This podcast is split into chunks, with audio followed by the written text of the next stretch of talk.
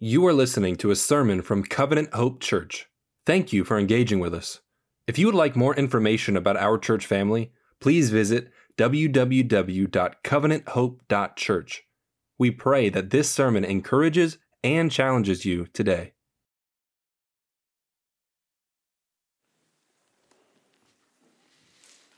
Well, good morning, church. If you have a Bible, grab it and turn to Genesis chapter 38. We're going to dismiss the kids uh, now. Uh, as you, I hope, hopefully, you had a chance to look at Genesis 38. We're going to be dealing with some really explicit content this morning. So, Miss Katie and Miss Julie, uh, if you want to send your kids on uh, to be with them this morning, they're going to hear uh, about God's mission in the world. So, uh, please, if uh, I would encourage you to send them on. I will be talking about some topics this morning that are explicit in content, and we'll be using words that will probably draw some questions from your children. And as we want to help uh, parents, uh, disciple their children. We want to give you the opportunity to do that and did not want to catch you off guard. Uh, guests, my name is Cody. I'm one of the pastors here, and the opportunity to open up the scriptures for us regularly and love to do so. We're going to continue in our series through the book of Genesis, which we have titled God's story of creation to restoration. Uh, we preach through books of the Bible because we believe this is God's Word. Uh, we believe that this is good for us, uh, that Genesis 38 is good for us, and we do not skip passages because we believe this is God's Word. And this morning, uh, if you don't have a Bible, you can grab it, uh, grab one of those black hardcover Bibles and turn to page 33 to follow along with us. It's going to be important uh, that you you look here in the passage as we walk through it, I want, I want, to, I want to point your attention uh, to the passage and what God is telling us. What was the most shocking news that you ever heard? What's the most shocking news that you ever heard? Well, I can tell you what most shocking news I've ever told somebody. Uh, I called my dad at 4:35 on June 24th of 2022, and I said, Dad, don't freak out. Ashley had the baby in our kitchen. and I said, Everything's okay. She's fine. The ambulance is here. Uh, we're going to go to the hospital. And they uh, hopped in the car and came on down uh, to Raleigh. Uh, you could hear the shock. She had the baby in the kitchen. Yes, Dad, she had the baby in the kitchen. I know, I know that that will probably be the most shocking news that I will ever uh, tell anybody. But you can think of the most shocking news that you've heard or told before. Genesis 38 is shocking. It's shocking. And I think it's shocking on purpose. Uh, there's a reason why God, through Moses, has Genesis 38 here for us. And you may be wondering, well, why did we read Matthew 1? Why did Andrew read beautifully those names from Matthew 1? Hold that, and we're going to come back to that at the end of our sermon this morning. Why is Genesis 38 between Genesis 37 and 39? Why is this story here between Joseph? We just learned about Joseph. We just saw him being sold into slavery. Why is the story broken up in this way? The shock is intentional. The shock's intentional. Moses wants to grab our attention. No sin, no matter how shocking, is greater than God's grace. You may have heard the hymn Grace that is greater than all my sin. God's grace. God's grace. Grace that will pardon and cleanse within. God's grace. God's grace. Grace that is greater than all our sins. I told you we were going to read through in the book of Genesis like a soap opera. And we come to one of the the most uh, challenging, convicting, strange passages in the Old Testament. But it's, it's for our good. That we believe this is God's word. So when we come here to Genesis 38, here's what we see. Judah's sin sets his family on the path of wickedness and idolatry, but there's an opportunity for repentance. Now, if you're a disciple of Jesus today, if you've called on his name, if you've submitted your life to Him and you're trying to walk with Him, we call that walking in maturity. As a church, we want to make mature disciples. And we want to come to this passage and see how do we need to grow in our faith, our understanding of God? How do we need to live out the gospel together? And here's what we see there's redemption for God's people from their wicked ways when they repent and trust in His promises. There is redemption for God's people. God has stepped into the messiness, into the muck of our sin. So, as we start this morning, I want to remind you of a couple things. Remember, God made a perfect world, and when He did, He, he made Adam and Eve before sin, and He told them to be fruitful and multiply. It's the first command He gave to Adam and Eve. And we now too have that command be fruitful and multiply, to have children. It's a good thing. Well, when Adam and Eve sinned against God, God said, I'm gonna put, I'm gonna put pain in your labor for children. But I promise there will be a seed, a son, an offspring who will come and crush the head of the serpent, the enemy, the devil, who will crush death. And we've been reading now, waiting for that offspring, for that son. And last week, we maybe it's Joseph. We wait for him. We also see through the book of Genesis this, this brokenness of barrenness. That we see women unable to have children. That sin is so broken, uh, perverted the world that, that mothers, uh, it's, it's difficult to become a mother even.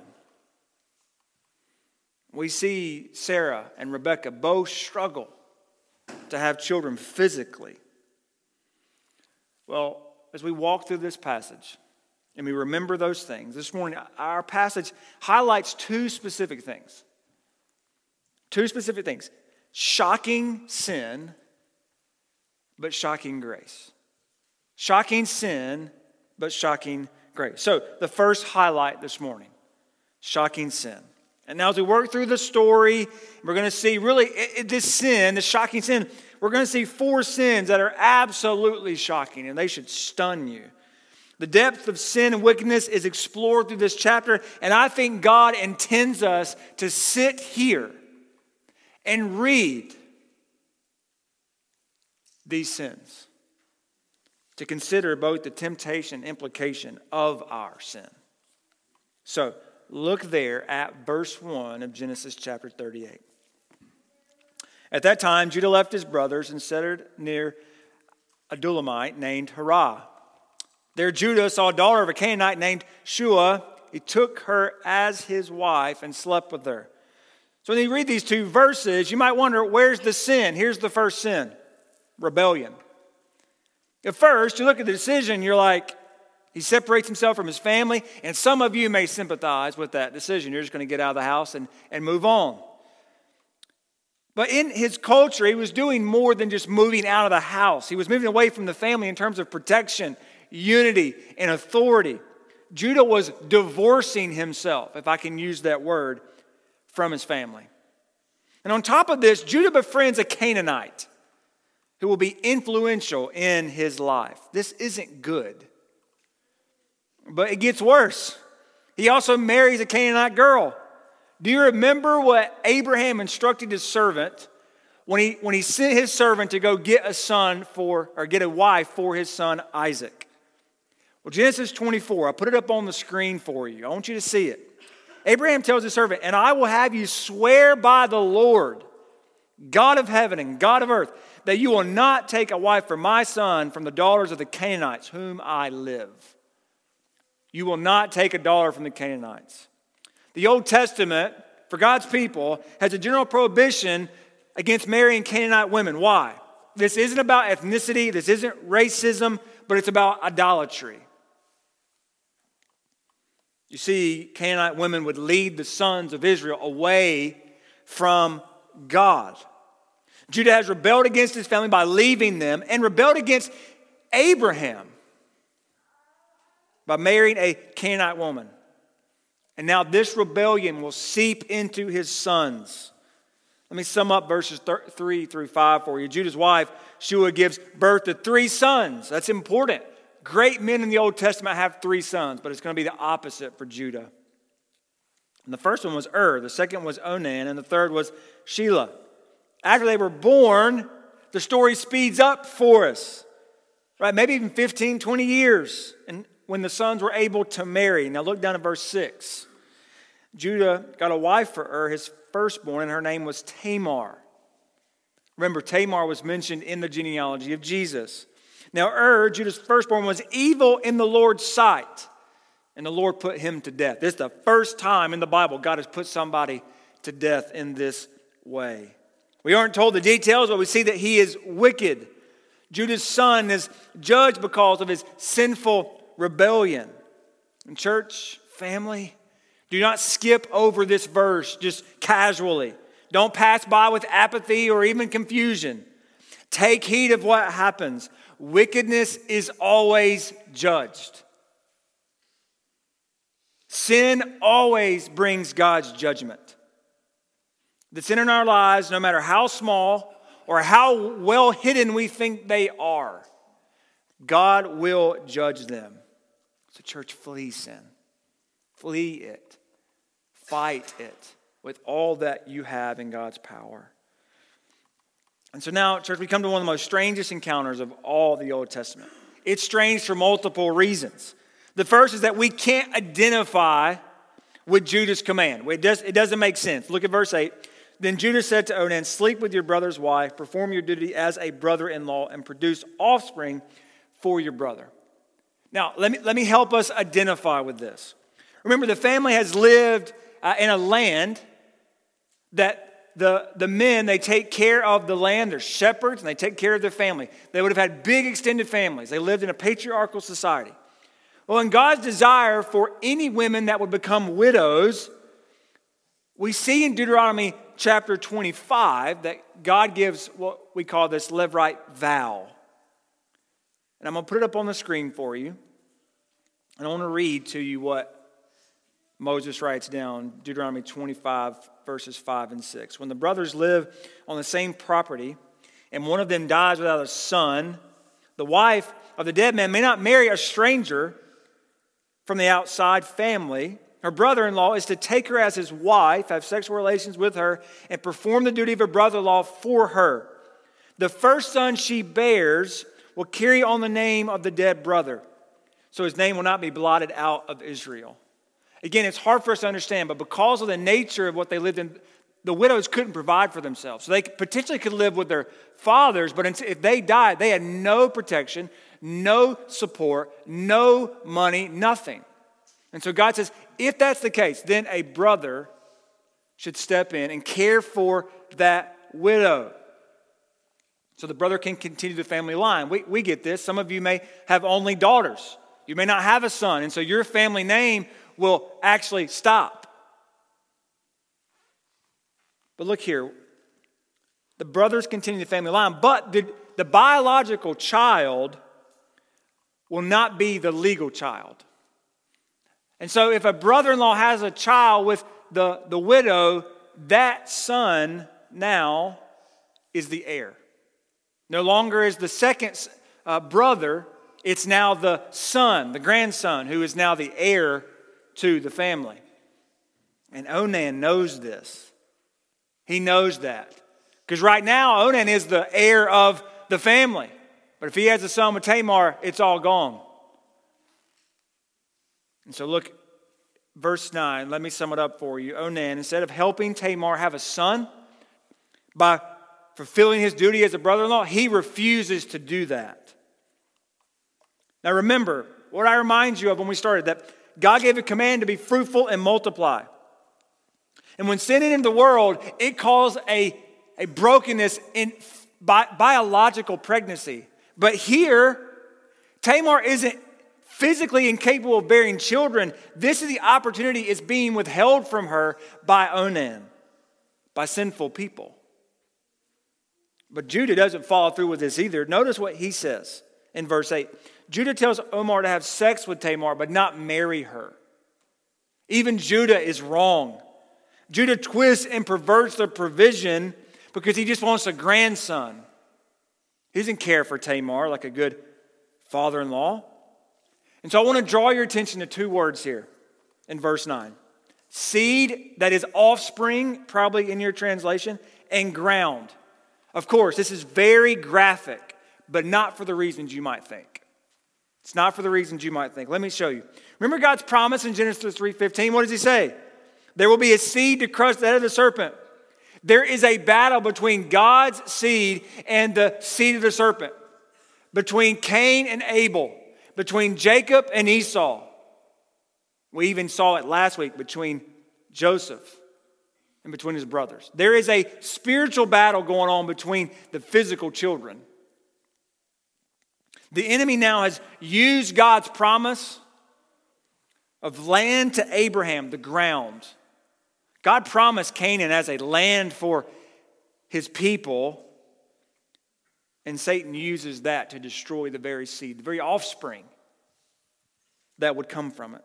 So Onan refuses to fulfill his responsibility to his family, to his brother, and ultimately to God's promise. This is outright rebellion to what God wants for him and for his family. Now, don't miss this either. Onan uses Tamar, he dehumanizes her. He uses for, for himself, for his own sake, for his own pleasure. She's just a means to an end for him. Onan is just as selfish and greedy as his father. Judah sold Joseph without even thinking, hey, why, why should we kill Joseph? We're not going to gain anything from that. Let's sell him and make some money. Onan is a chip off the old block, greedy and selfish. And so, men, let me just be very clear with all of us in the room today. This is what the lie of pornography is that you can go and look and get whatever you want. It's a means to an end. You can get all of it and it has no consequences. Well, that's not the truth. It wants to, it wants to lie to you and tell you that this is all okay. Women are not a means to an end. They're brothers, brothers, our sisters. We must view them as sisters. And oftentimes we begin to even try to hold back those thoughts of, of what's true and right. Husbands, let me tell you as well do not treat your marriage bed as a means to an end. Be very careful. You should love your wife, care for her, and never treat our marriage beds as something to get out of it instead of to love and enjoy. And so, what does God do to Onan? He kills him for his rebellion. He kills him because he has, he has rebelled against God's promise, rebelled against what God said he wanted for his people. And look at verse 11. Then Judah said to his daughter Tamar, Remain a widow in your father's house until my son Shelah grows up, for he thought he might die too. He doesn't know if it's Tamar. He's got no idea. He, know, he doesn't know why his sons keep dying. And so Tamar went to live in her father's house. Judah has no, he's got no real plan to give Tamar his third son. And so we've seen the wickedness of Judah's sin and how it set his family on a path of destruction. So we've seen rebellion, but now we're going to see two more sins. And I'm going to give them to you together immorality and idolatry. Immorality and idolatry. Our, our story speeds up now. Verse 12 After a long time, Judah's wife, the daughter of Shelah, died. Remember, Tamar still without a, uh, a child or a husband. Judah doesn't really intend on giving uh, Tamar his third son.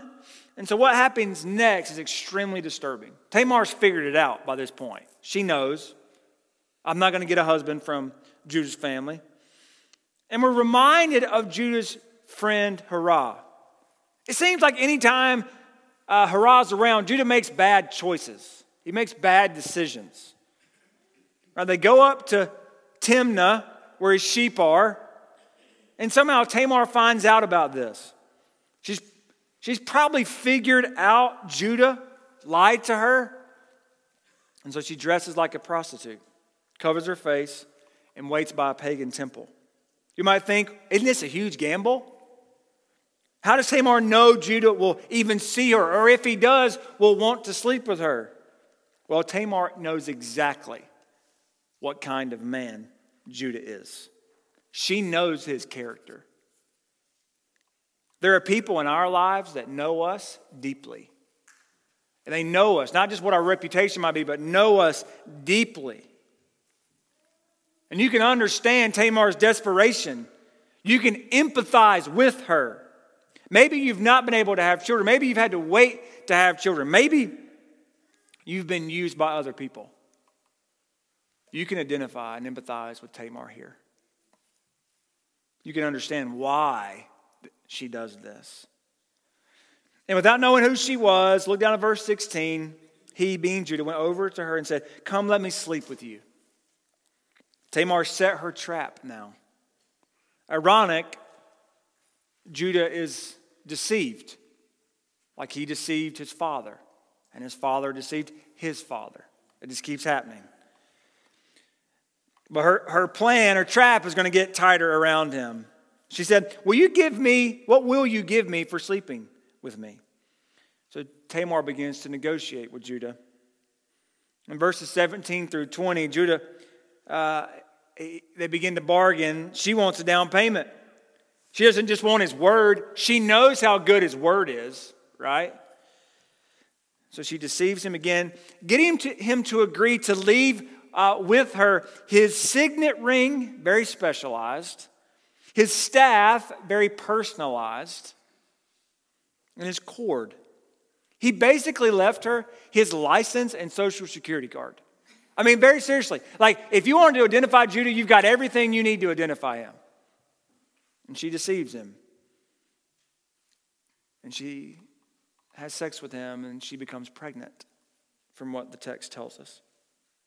Church family, as this story is slowed down, Moses wants, to, wants us to deal with the brokenness and the sin here. Judah commits sexual immorality. And what's interesting is that this sexual sin is all tied up to pagan cult practices. Remember, he goes to this temple. The great grandchildren of Abraham will still struggle to forsake their past. They will struggle to forsake their idols, and we too struggle to leave our past sins. We too struggle to leave our past sins. We can identify with Judah. Verse 20 when Judah sent the young goat by his friend, the Adullamite, in order to get back the items that he had left with the woman, he could not find her. So Judah sends his Canaanite friend. You know what? He's used to this. I'm going to send him so everything's fine. No one's going to see me over there. He's just concerned about his appearance. He's not convicted by his sin. He's not, he's only concerned about his reputation. See what sin does to us as, as it builds? It's, it's like corrosion on a battery. It just, it just gets thicker and thicker and thicker until the battery won't work anymore. And that's what sin does to our hearts.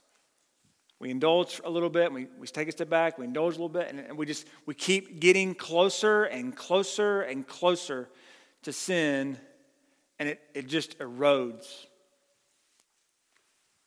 a conscience or any kind of conviction that the Holy Spirit would give.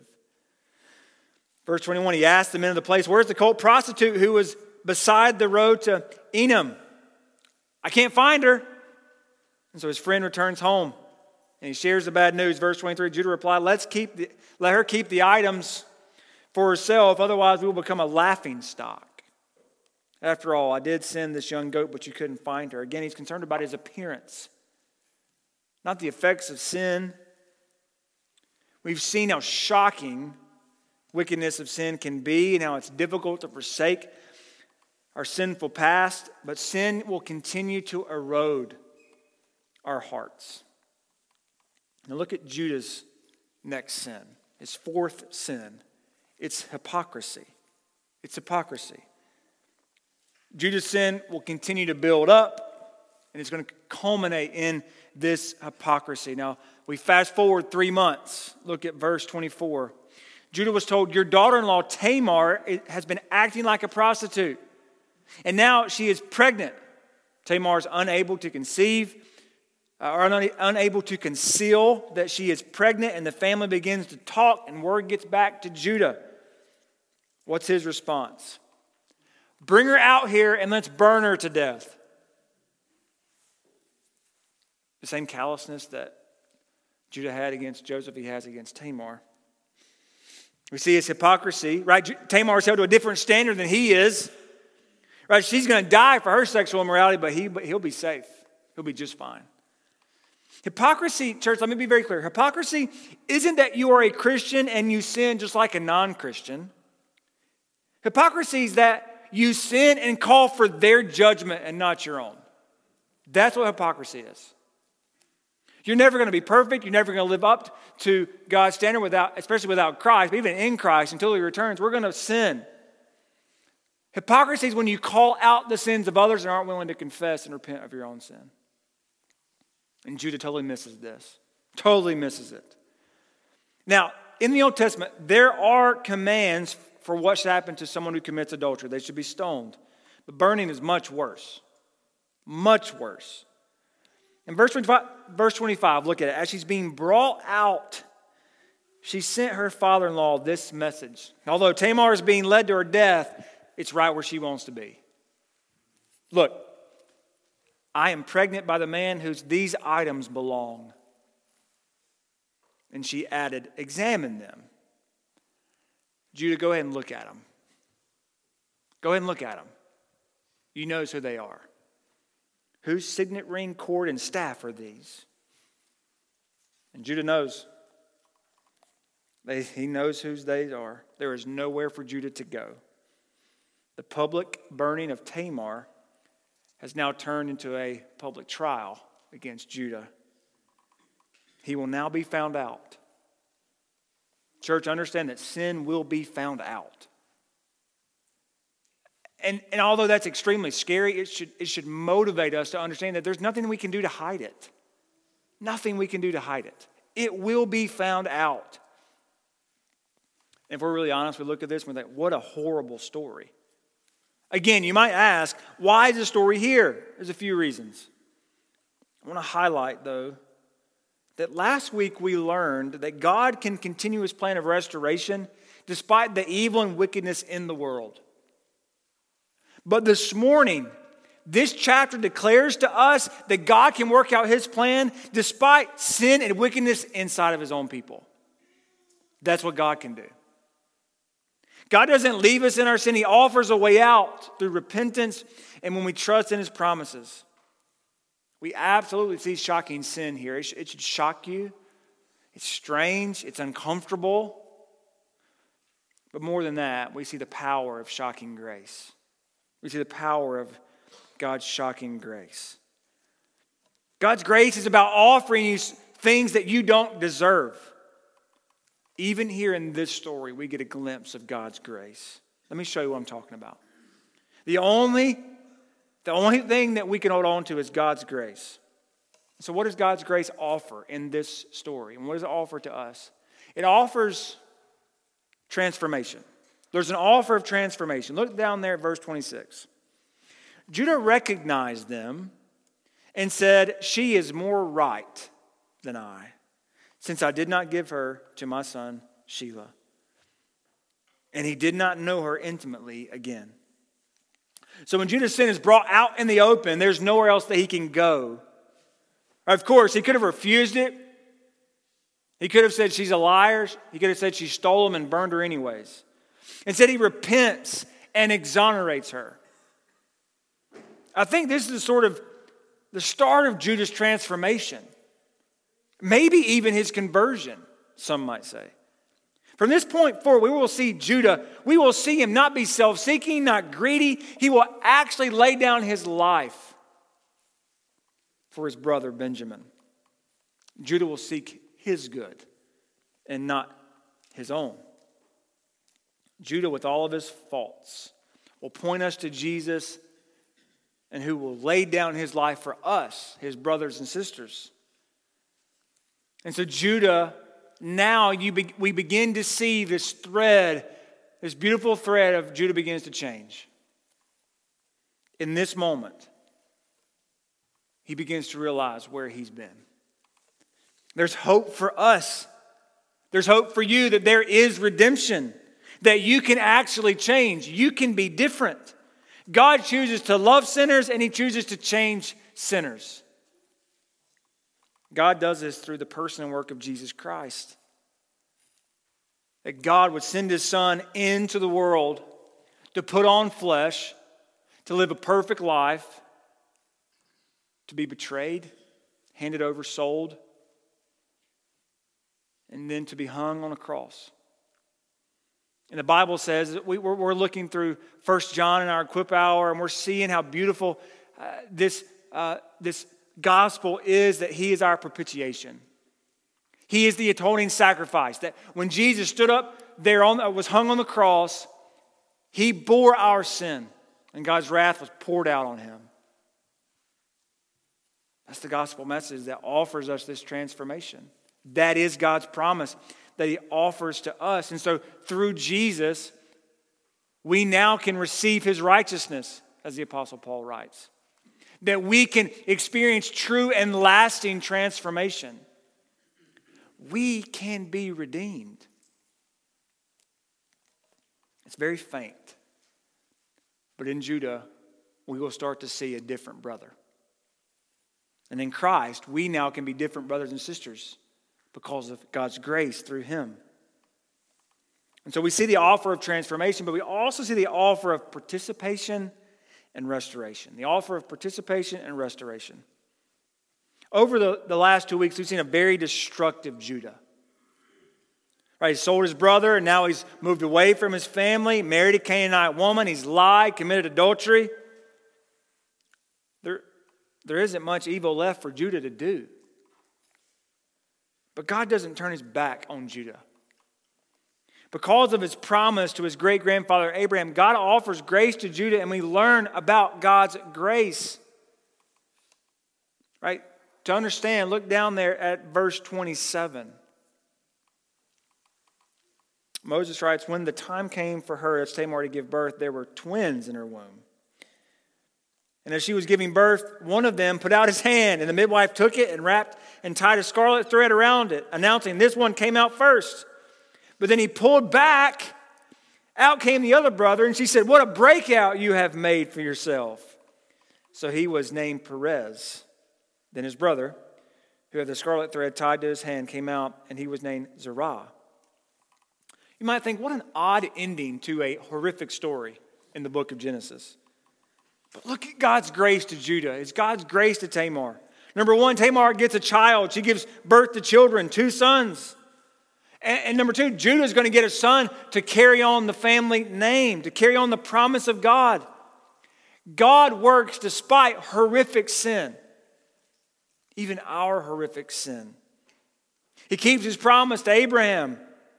And this promise will ultimately be fulfilled in Jesus Christ. Remember, as Andrew read the genealogy of Jesus, the first thing you should know is that in the line of Jesus, we see Judah. We see Tamar. Only one of a handful of women named in the whole genealogy. And we see Perez.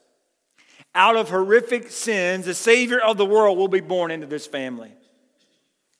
Jesus has sinners in, the, in his family tree.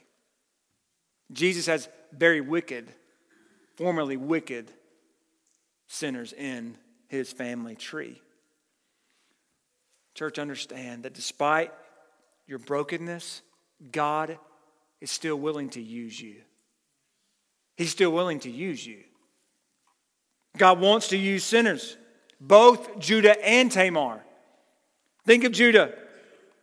Maybe you're stuck in your sin. Maybe you feel like I can't get out of this. I keep falling back. I want to, I want to fight sin. I want to be free of this.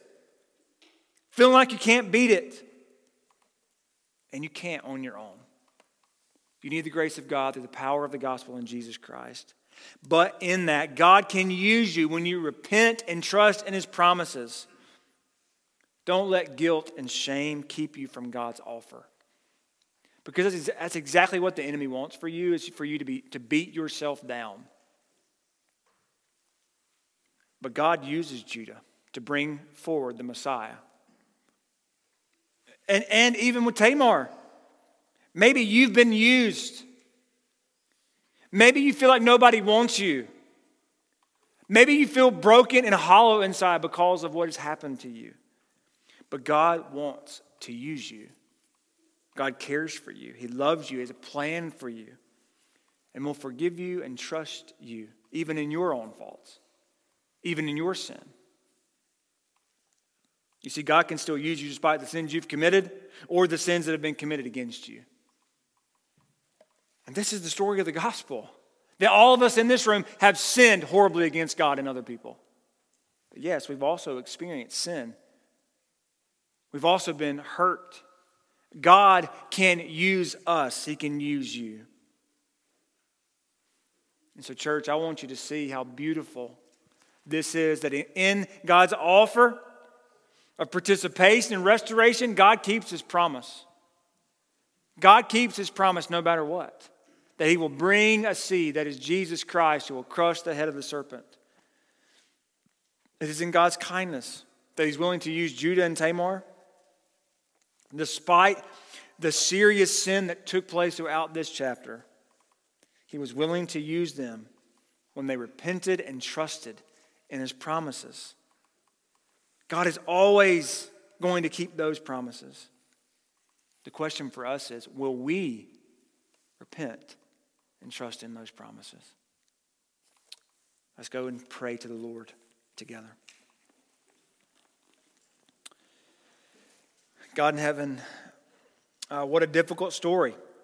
Maybe uncomfortable, but we know that it's for our good. We know that you have it here for us to, to deal with and to work through. So, God, I pray that you would, you would help us repent of our sin.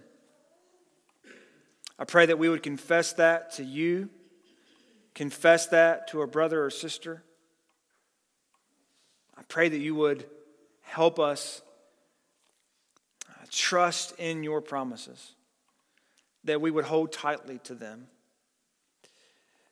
God, I pray that for those in the room who feel like they're worthless and that there's no way you can use them, that you want to. Will you help us love them and speak the truth of the gospel to them? God, there are people in this room that feel used like Tamar was, who feel broken and, and maybe even some sort of dirty. That God, I, I just pray that you would come alongside of them and comfort them let us, as your church family, love on them and strengthen them to show them the beauty of the gospel, that there is forgiveness for our own sins, but also a release from bitterness and anger and hurt.